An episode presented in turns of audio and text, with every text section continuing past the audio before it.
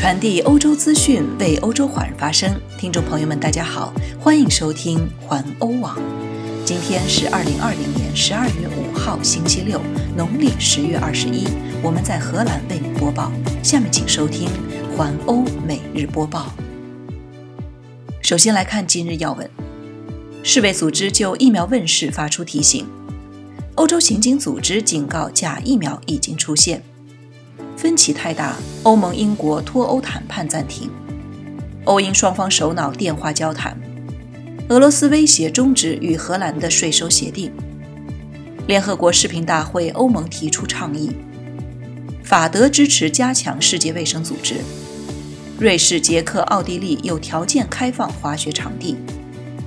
荷兰圣尼古拉斯节前夜，当局担心商业界人多。下面请收听详细新闻。首先来关注疫苗问世。世界卫生组织警告人们，不要以为疫苗问世，危机就会解除。世界卫生组织公共卫生紧急计划执行主任莱恩在线上记者会上说：“疫苗不等于零疫情，疫苗本身和接种疫苗让我们在防疫措施中增添了主要的、重要的、强大的工具，但光靠疫苗和接种并不会让疫情消失。”世卫总干事谭德赛先前已经表示，疫苗实验发展的进度鼓舞了我们所有人，开始看到隧道尽头的光。但世卫担心的是，人们认为疫情已经过去了的想法越来越强烈。再来关注假疫苗，欧洲刑警组织警告欧盟成员国，有犯罪组织想出了各种利用疫情，特别是新冠疫苗赚钱的方法，包括试图出售假疫苗。他们说，真正的疫苗一旦问世，我们预计假疫苗也很快会大量涌现。据欧洲刑警组织报道，互联网中的黑网已经出售所谓的新冠疫苗，目前供应仍然很少，但是，一旦疫苗投入使用，预计供应将会增加。警察组织希望欧盟成员国以及其他国家和组织保持警惕，彼此共享与疫苗相关的犯罪活动信息。再来看英国脱欧谈判，由于分歧太大，欧盟和英国的脱欧谈判已经暂停。在该谈判中，除其他外，将讨论贸易协定。两位谈判代表，欧盟的巴尼耶和英国的弗罗斯特，尚未就协议条款达成协议。巴尼耶在推特上发表声明说，在某些关键点上，分歧仍然太大，因此采取了停顿措施。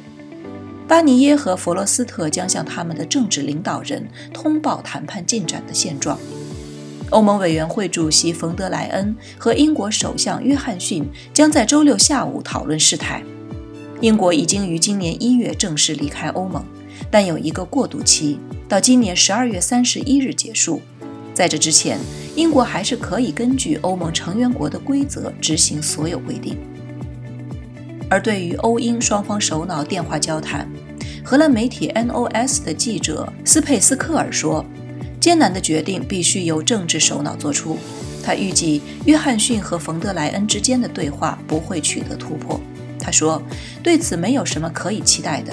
他们以前互相交换过意见，通常会有一些官方文字，例如‘我们进行了很好的交谈’和‘我们正在研究如何摆脱这种情况’等等。”谈判有时间的压力，因此必须在一月一日之前达成协议。在这之后，英国彻底不再是欧盟的成员了。即使短期内达成协议，议会也几乎没有时间做出批准或不批准的决定。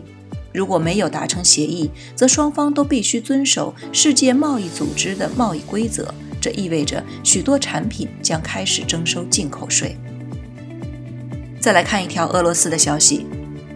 俄罗斯威胁终止与荷兰的税收协定。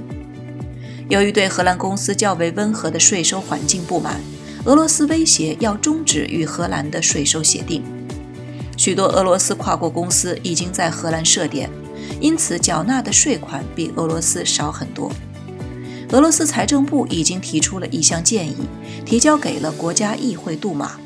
如果获得通过，将对在荷兰的俄罗斯公司产生重大影响。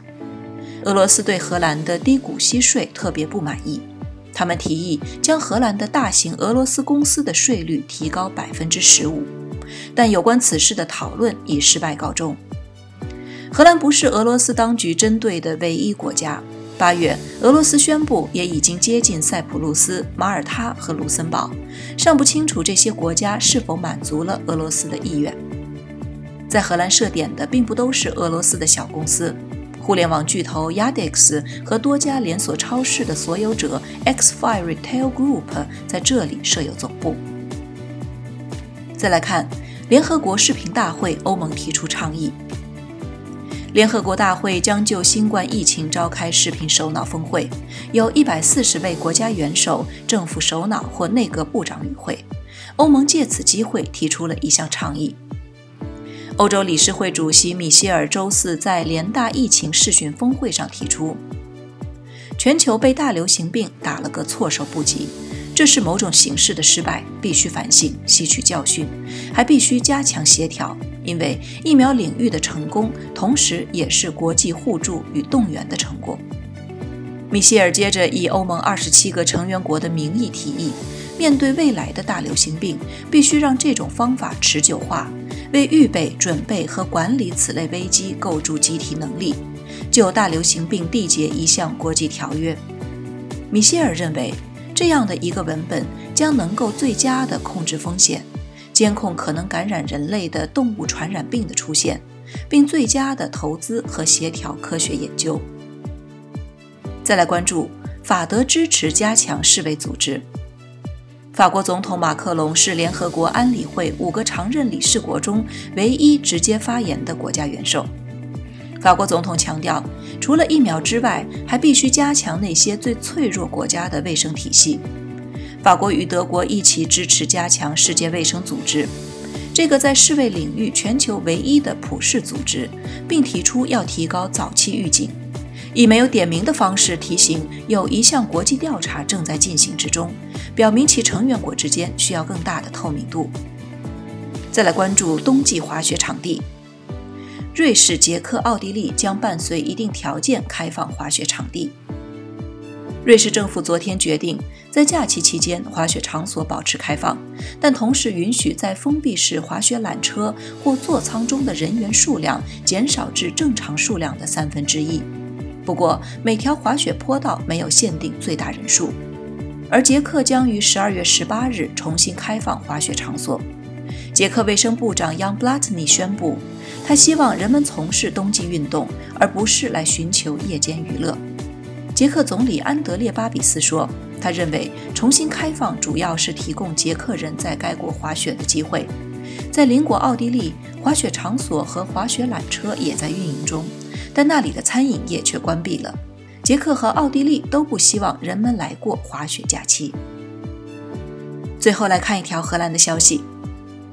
荷兰圣尼古拉斯节前夜，当局担心商业街人数过多。今天是荷兰儿童节日圣尼古拉斯节的前夜，通常在这天晚上，由圣人带着仆人给孩子送礼物。尽管礼物实际上是家长为孩子准备的，因此荷兰今天将出现购买礼物的高潮。荷兰多个城市希望人们避开繁忙的购物节。以上就是今天的环欧每日播报，我是陈旭，感谢您每天关注环欧网为您带来的最新资讯，明天见。